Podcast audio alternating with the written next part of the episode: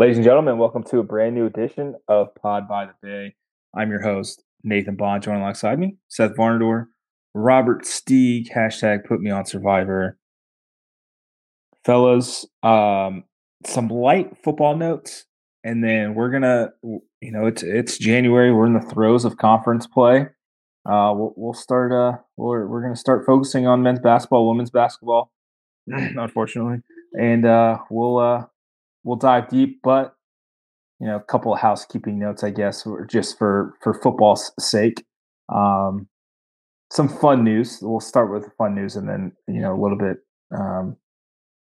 I guess, quote unquote, serious. Former USF running back / wide receiver / kick returner, one-time Big East Special Teams Player of the Year, Lindsey Lamar, is now headed to the University of Pitt as their running backs coach under offensive coordinator Kade Bell. Lindsey spent the last 4 seasons at Howard, starting out as wide receivers coach, and then eventually getting the OC gig, where Howard had a pretty explosive offense this year, and in the loss to FAMU in the Celebration Bowl, if I'm not mistaken. So good news all around. Awesome to see him get an opportunity. I saw him walking into a game.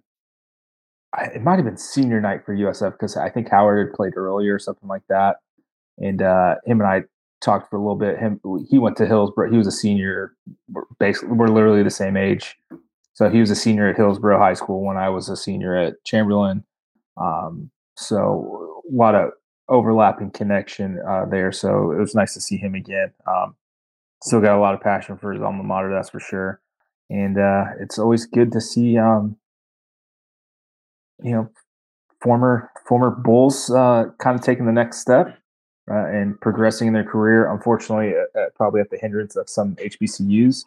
I know Howard and FAMU have kind of been picked over the last couple of weeks after having such good seasons. But, you know, job promotions, baby. Got to get paid while you can. There's a heavy USF flavor to the old Pitt Panthers. Yeah, there's like 5 former coaches that across like sports that are at Pitt right now. You've got obviously you just talked about Lindsey Lamar. You've got Kade Bell was what was he, an analyst when he was here? Officially, sure. Totally off field. For sure. No way ever on field. Nope. And then Darvo, who was offensive line coach.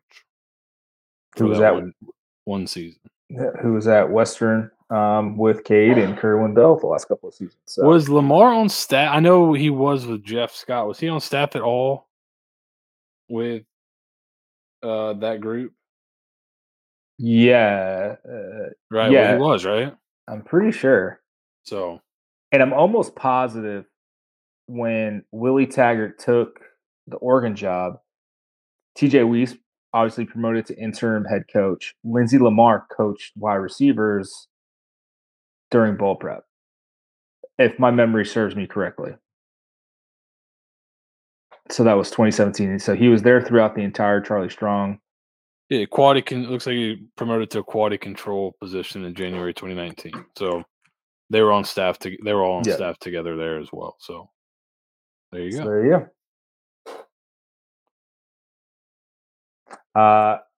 Other, I guess, news and notes. All 3 former USF players advanced to the next round of the playoffs in the NFL. Deidre Sanat, practice squad for the Bucks, after they absolutely smashed the Philadelphia Eagles on Monday night, and then Austin Ryder, practice squad, and Marquez Valdez-Scantling for the Kansas City Chiefs advance after kind of just dominating Miami in the cold. I mean, that's too cold to play football. Like, the field's like at negative 27 degrees. That seems insane. Yeah, I went to school in West Virginia for a year, and they would always talk, you know, anytime it got in like the low 40s, that was football weather. I disagree. And that was, you know, like just an 80-degree difference from that. Like, so, that's insane. That's not great. So that is not football weather. Football weather is like 60, 55 and clear. That's beautiful football weather. That, like, Andy Reid's freaking mustache froze. Like, it just doesn't seem fun. No, it doesn't. It is not fun. See those guys like kicking it. That ball must have been.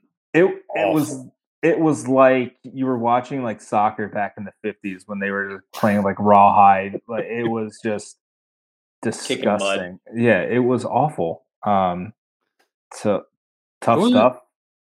It was enjoyable. You know, it is fun to get one of those kind of games every now and then, though, where it's just like, you know, the weather's awful, right? And you just got to see these guys kind of have to slog through a nightmare. It's always fun. Big snow games, those kind of things are always, at least one a year is enjoyable. Yeah, just God bless. That was terrible. Let's see, any other news and notes that we should talk about? I've got something. Go right ahead. Start celebrating. Start budgeting your travel. USF's going to make the playoff next year. According to Brad Crawford of 247 Sports. I amongst anyone really appreciates the way too earlys that people do, the way too early mock drafts, the way too early Super Bowl predictions. My favorite is whenever the MLB releases, like, or the MLB Network releases, like, the next 25 World Series champions. Yeah, like, half those guys aren't even born yet, and you're already predicting the Orioles are going to upset, you know. So, just hilarity. This looks silly to me. Like, they've got a real Willie Taggart region up there at the top. You got the Brian Kelly game at the bottom. You got the Willie Taggart region up top. Oh, I think they just chose, like, Brad Crawford's, like, reasoning behind it. I mean, it was, like, somewhat sound. It was like, oh, you know, Golish had a really good year. And the offense. Yeah, go ahead. I'm going to read you his blurb here. There's a lot to like with what former Tennessee assistant Alex Golish built down there in Tampa. He out-recruited every other Group of Five program in the 2024 cycle. And with reigning conference champion SMU moving on to the ACC, and questions around Tulane following Willie Fritz's departure to Houston, that strong lead is wide open.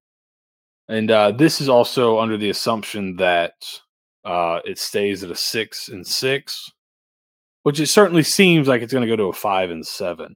But he does have USF as the highest rated, so they would be the 12 if it did go to 6-6.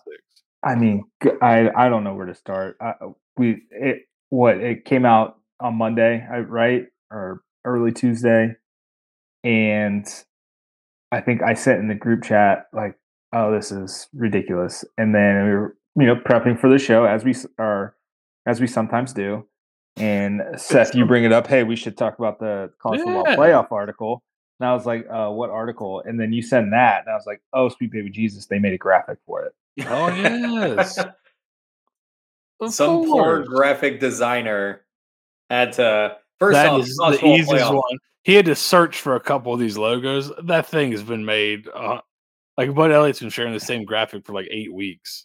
If it was 12 teams now, what would it look like? It's true. These graphics have been. That's not too hard on the old graphics. I mean, golly. I mean, listen, awesome, but also now. Here's the thing with just one random, like, straw man. It's if USF goes like 8-4, like, just the season's going to be a catastrophe for some folks. We were supposed to make the playoff. Yeah. So let's pump the brakes. The defense is still atrocious. Well, I guess they're bad. They're not. I guess I wouldn't say they're atrocious. Oh no, they were pretty bad. So that is still a massive question mark. We don't know who the left tackle is going to be. My betting favorite for that, Derek Bowman slides over to left tackle. So, something to watch out for there. I don't know, man. This is crazy. I don't even think we're done with like the coaching carousel of it all, because well, especially if head coaches are going to leave to take assistant jobs, we may not be done with it for a while. So just be mindful of that. Like, much like we say heading into spring, hey, these are, as of right now, a snapshot. Like, this is a snapshot of January 16th at 8:52 p.m. as we record this. Like, hey, this thing's going to change. Who knows? Obviously, a very positive, very bullish take on the possibilities of next year. Exactly. Just taking a shot. And this is also before Tulane's kind of put together a pretty good portal group, too. So, and I think Tulane's still going to be good. Like, John Summerall, I promise you, he didn't forget how to coach. Like, they'll be good. They're losing a lot, but they've got some interesting pieces. So, they'll be fine. Also, if I never have to play Oregon again, I'd be okay with it. Yeah. Have they ever played before? Not to my recollection. I feel very strongly that USF should never play Oregon again. Yeah, for no reason. Let me see. Where does he have that one taking place? Is there a game on that? It would be at Alton. Oh, that's right. That would be on campus, wouldn't it? Yeah. Yeah. Well, I mean, that'd be pretty cool. It's nice. I tell you what, though. New year starting, new tax year starting. It's nice for Brad to let us know we might need a budget. A playoff trip here later. We don't want to have to do a car wash in November or something, to make it happen. Yeah, to get out. God bless. This will be the easiest road game for Suzanne Ward to go to. I know. Finally catches a break. Jesus, after 50 billion Alaska Airlines miles, she's finally like, oh my God, I can drive to one. She's been playing the long game the whole time. Yeah. It's neat. I put absolutely -3 stock into anything that this is just fun to talk about. I feel like this is just like gets a few clicks. If you like put a gun to the other one. Yeah. If you put a gun to Brad Crawford's head, he couldn't name 10 players on the team. Like, maybe not even 5 players on the team. I don't know. So, just trendy pick. It's cool, but that in and of itself is fun to be the trendy pick. But this is just Northwestern erasure. Where's Northwestern in this? If they're the natural one seed, actually. Right in the article. They're busy writing an article. That's fair. I feel like we spent enough, probably way more. I do want to throw one thing out that we talked about previously. Now this changed. I think this was before, and this will be the last thing on this because we have other more pressing issues to get to. Obviously, I had a hot take a while back, but this may have been before all the conference changeups. That USF would get to with the playoff before UCF. Is that still holding up? It might, because I don't see them doing much of anything of importance with the homeboy as head coach. So that would be lovely. That was my hot take when they got invited to the Big 12. USF would make the playoff before them. That's quite possible. I think it certainly seems like, regardless whether it's 6 or 5, the AAC champion is likely getting in. This year was kind of an anomaly because you lost, but even then, most people thought it should have been them. So I'd imagine you're a pretty good team, AAC champ, you're going to get in the playoffs. So that's fun. Agreed. Now to reality. I guess. I guess we haven't had a podcast since has there been a podcast since we did there was a coaching change? Yeah. Yeah, we did last week. Did we? No, I don't think there has. Because it hadn't happened yet at that point. Yeah. No, we didn't talk about. We talked about the first coaching change. Yes. The Jack Taylor news. Ah. Yeah. The Jack Taylor of it all. So, Scoop Steeg over here Take it away, man. I mean, this was all you. You were the only one that had it. Yeah, scooping Steeg over here. Matt Burkett not retained as far as what we can boldly assume. Taken off the website, changed the profile picture, removed USF from his bio, the whole 9 yards. So, you know, probably easy to tell where that came from. So USF without a current cornerbacks coach. They still have James Rowe. James Rowe, the passing game coordinator and safeties coach. But I'd imagine Golish is going to replace that position fairly soon. With whom? We'll find out. I mean, there's such popular names, but... Yeah, maybe we'll talk about it in the Ponderosa today. Maybe. The other, like, if you needed another sign...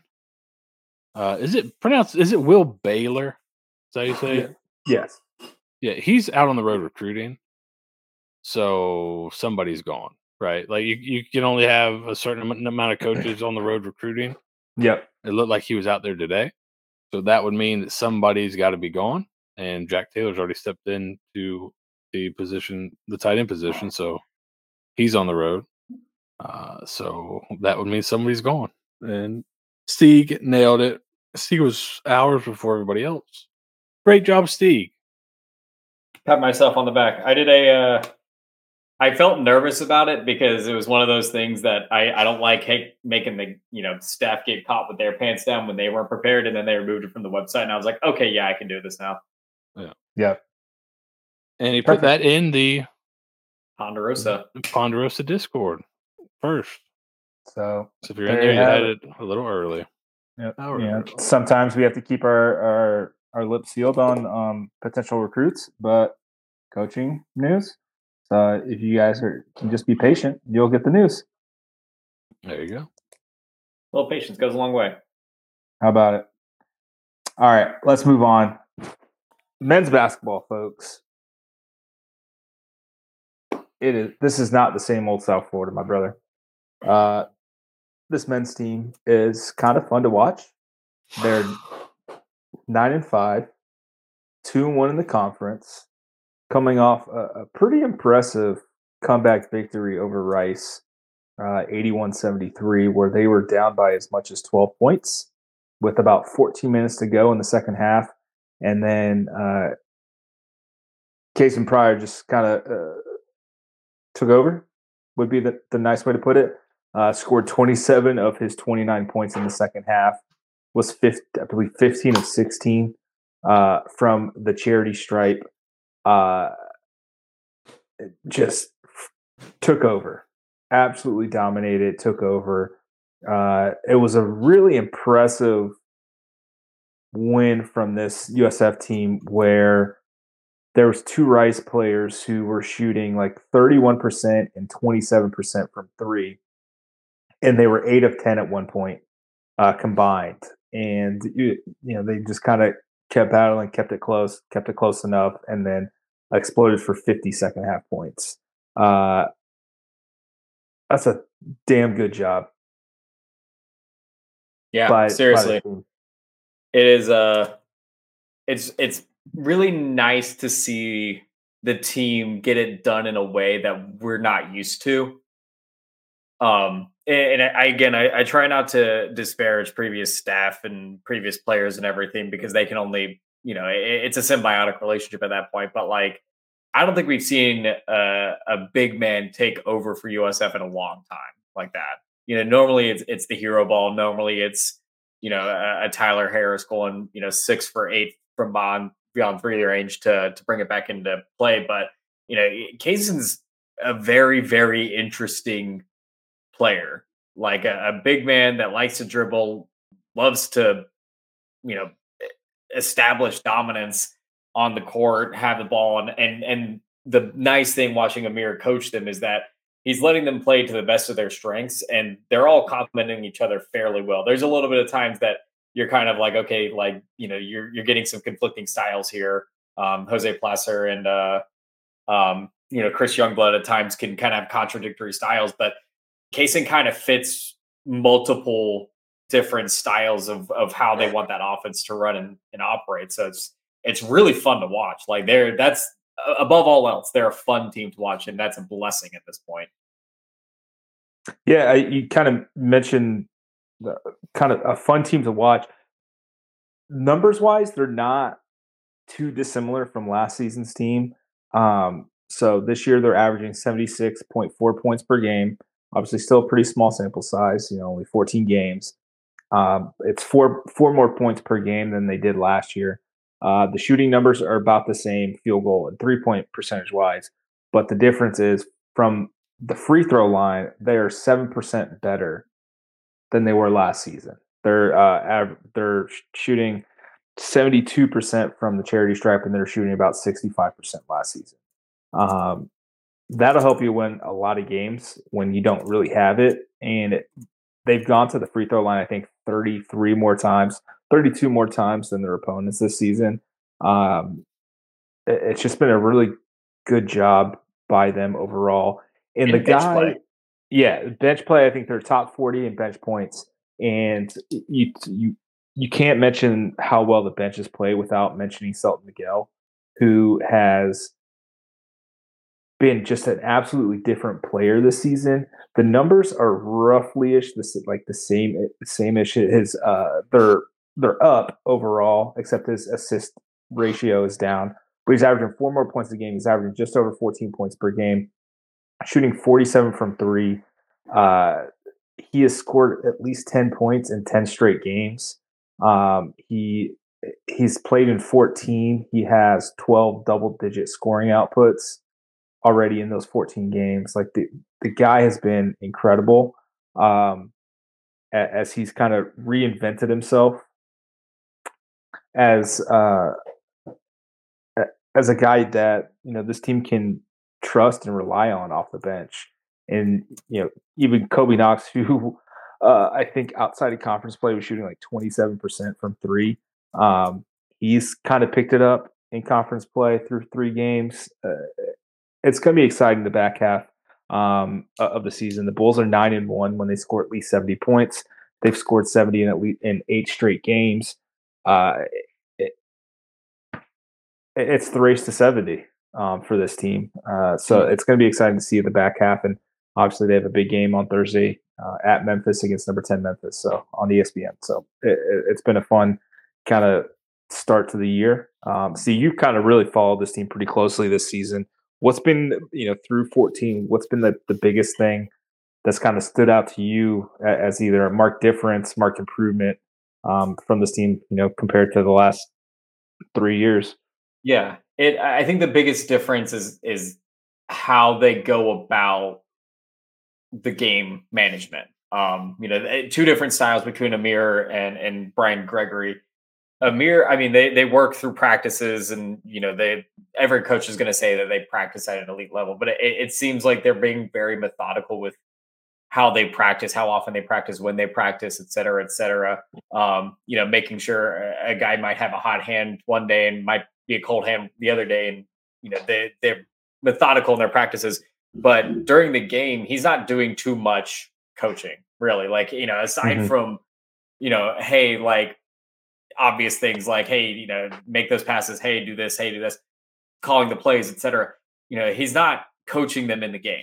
He's not letting them practice. Like they're running how they want to run it.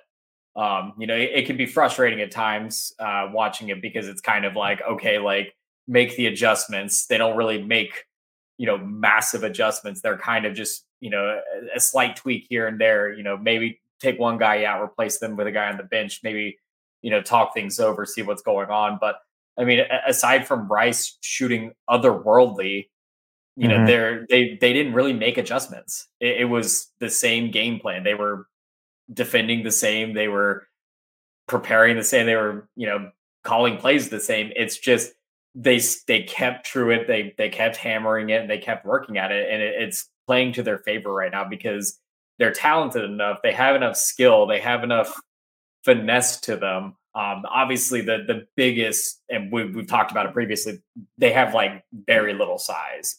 They're a very, very small team.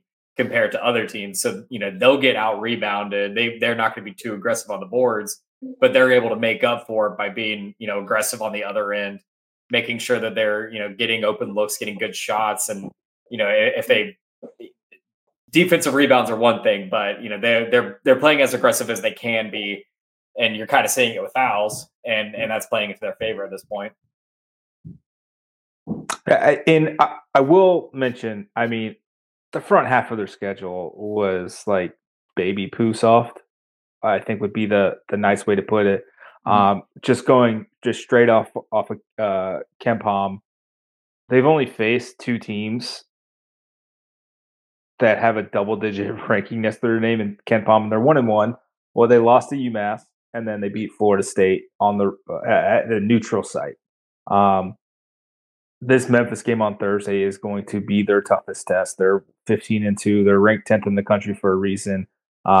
Seth, I know you have some interesting numbers about Memphis, and kind of, you know, I don't know if you want to sprinkle some in now and save some for the Ponderosa, but I figured this would be get you out of your comfort zone and talk a little basketball with us.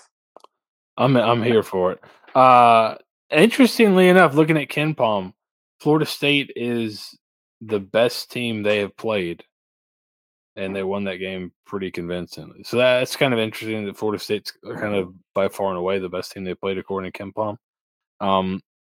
Memphis, the interesting thing was this, and we'll get into more in the Ponderosa a little bit deeper, but there is so KenPom, KenPom.com, KenPom really has all this information, right? He's kind of the godfather.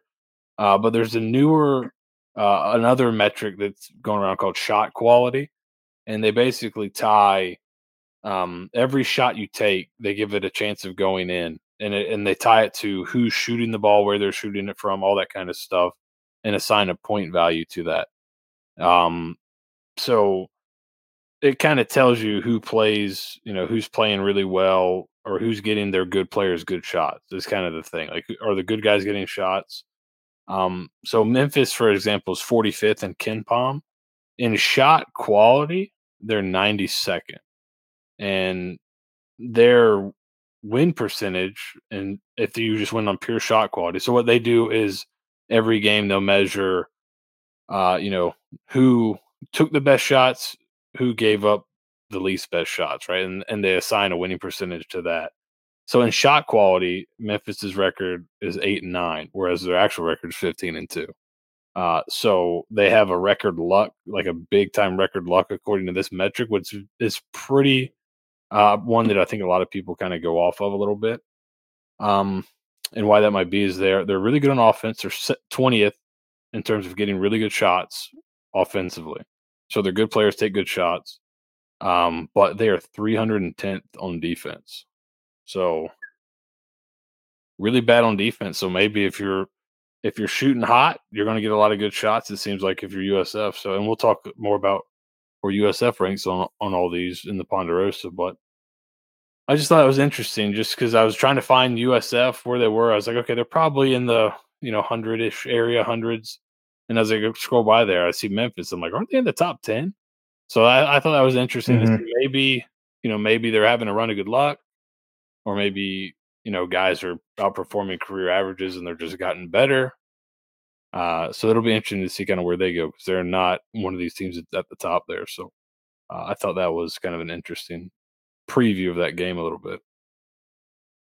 A little luck. Yeah, a little bit. Could be, yeah. So looking ahead, we're I guess essentially halfway through the season, right? 30-ish games, right? So that they're at Memphis. They're home for Wichita State on Sunday, at Temple, home for UTSA, at ECU, at North Texas, versus Charlotte, at Rice, home for Tulsa. Then February 18th is the FAU game. And I think it was on Saturday. I was at work, had a USF polo on, and someone's like, "Oh, you're a USF fan?" I was like, "Yeah." And he had a San Diego State shirt on, so we were just kind of chit-chatting about basketball. It's like, oh yeah, we already got tickets for February 18th. We're gonna go see these two teams play. Like San Diego State alum, both people that I was speaking with are San Diego State alums. They're from California, but they want to see this kind of matchup. They want to see, what FAU is now in this year two and kind of what USF has started to do. I think it probably springboarded from football having a pretty decent season, but I have been stopped more and more over the last couple of months wearing USF stuff than I probably have in the last 7 years. They saw the playoff prediction. I mean, it must be that. Is there anything we're gonna have to talk about women's basketball? So I know we're probably gonna end this podcast on a sour note, which is unfortunate. But is there anything from men's basketball, either one of you, and we'll talk more in-depth stats in the Ponderosa, that you guys want to see from this team kind of going forward as they kind of get into the throes of this conference slate? No, not really. I know that sounds weird. They're 9-5 and they are, they're not perfect. They're far from it. But I think the thing I'm putting solace in is that they're naturally progressing the way that I thought they would. I thought they would start the year off a little slow, a little sluggish here and there. I know you can do as many scrimmages as you want, but I figured they were going to start slow and slowly but surely start to develop more consistency, more gel with each other as the season goes on, much like many basketball teams do. So that's nice. I think my only thing is I'm very curious on the recruiting front, just because of the way that this team is built. There's a lot of veteran leadership and not a lot of youth that is getting good looks. So I'm wondering what the recruiting plan is, but I don't have any contacts with the recruiting folks there. So I'm going to be flying blind for the most part and just hoping and praying that a Carter Knox lottery hits. How awesome would that be? That'd be pretty awesome. I got a couple things. One for the game, the Memphis game. So on KenPom, it looks like both teams are a little bit more heavily reliant on free throws as part of their offense than the national average. USF's 40th in terms of percentage of points from free throws. Memphis is 64th. And they also, Memphis is 300th in terms of how many points they allow on free throws, so they must foul a ton. So that would seem to be in USF's favor. So if they can keep making those free throws, like you mentioned earlier, they were much better at it this year. That could go a long way. And then I wanted to ask you guys, so KenPom has a projected final record of 16-13, 9-9 in the conference. What would your feelings be if that's exactly how it turned out? With the way that KenPom has USF losing the last four games, it would be pretty sour, because that would mean that they were 9-5 going into the last slate of 16-9. Yeah, so that would kind of suck. I think you could, SMU's pretty good. Two of those are toss-ups at the end, so I think you have a, you could be 18-11. Yeah, ECU. You just can't trip over yourself. Wichita State is pretty even matchup, but KenPom has it at 64%. Temple is a toss-up at 55%. UTSA 83%. You can't trip over yourself against these bad teams, comparatively, I guess. These bad teams to at least set yourself up to have an interesting showing in the conference tournament. I guess if I told you before the season you're going to be 16 and or whatever the record, 16-13 and 9-9 in the conference, would you have taken it? Yeah, absolutely. Okay. Absolutely. That would be basically a 2-game turnaround on last year. Yeah. I guess 4-game turnaround. 2 more wins, 2 less losses, both overall and in conference. So yeah, I think it would give you something to build off of. There you go. All right. We'll get in and out on this real quick. Women's basketball. Not great. Not great. They I'll be candid, they're not good this year. Just they're not. And when I say they're not good this year, I mean not good to the standard that USF women's basketball has been the last 15 years, right? And it is tough to kind of, I don't know, maybe admit that, right? You know, women's basketball, you know, you can't really compare apples and oranges. Like men's basketball, women's basketball, completely different sports, essentially. Just how the game's played. But goodness gracious, this team's bad. When they lose big. They lose big. They get absolutely run out of the gym when they lose. It's happening as we speak. I think the game's wrapping up and they're still down about 17.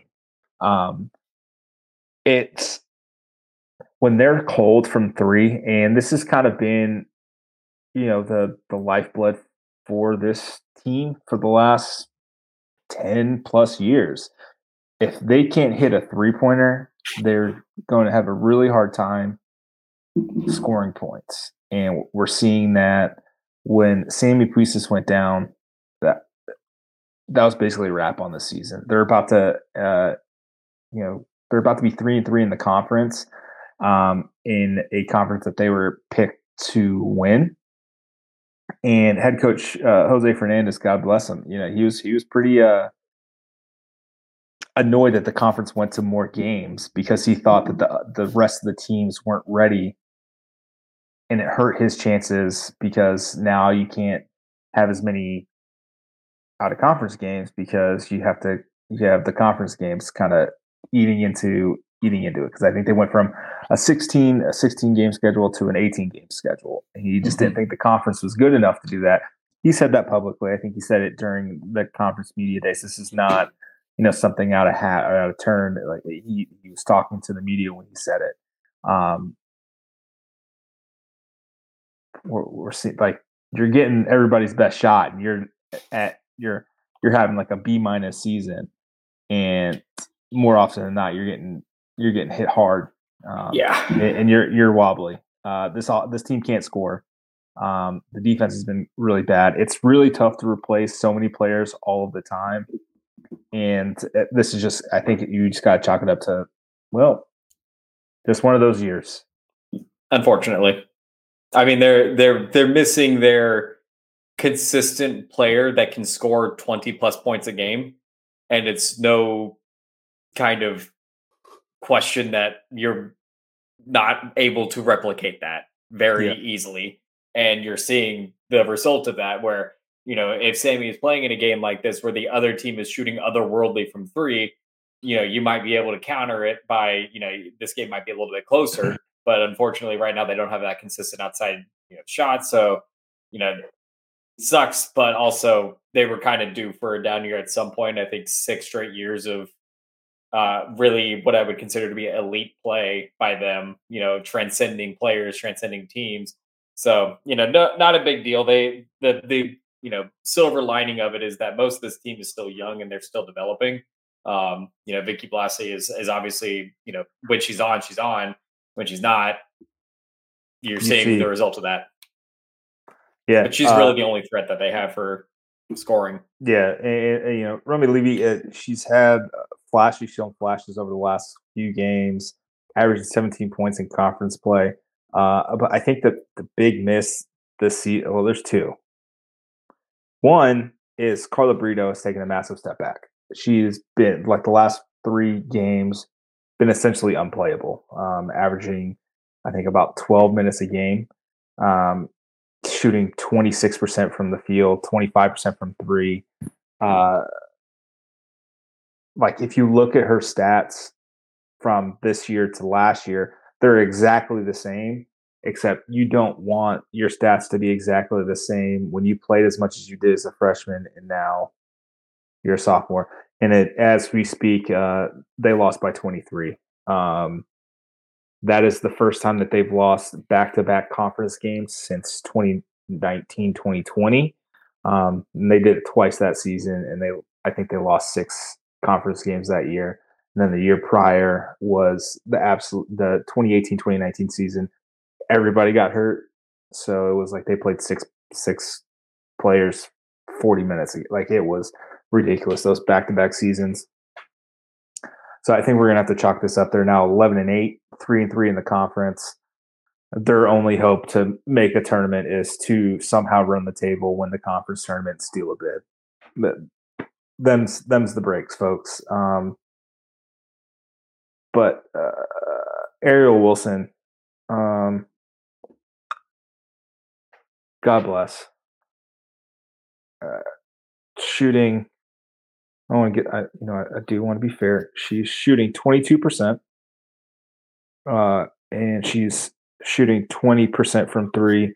Again, Jose Fernandez said publicly, if she can't start making shots, she can't play, except there's nobody behind her who can play. So now he's got to play her almost 30 minutes a game.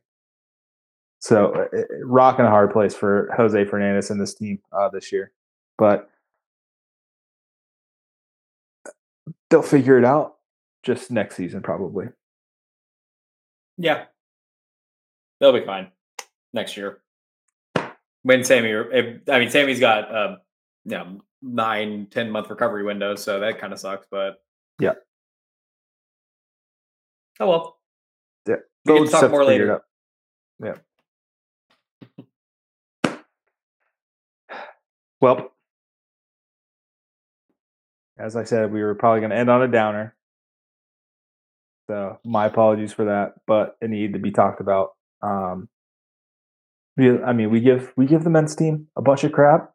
We give if they're bad, they deserve crap too. So this is it, and this is so much nicer than I think I've called the football team ass more times than I care to admit over the last 5 years. So I think this is pretty tame.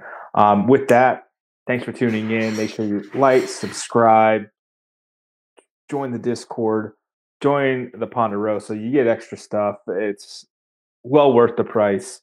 We're about to go record another one right now. Yeah. So join us. Why don't you? Tell your friends. And go Bulls. Go Bulls. Go Bulls.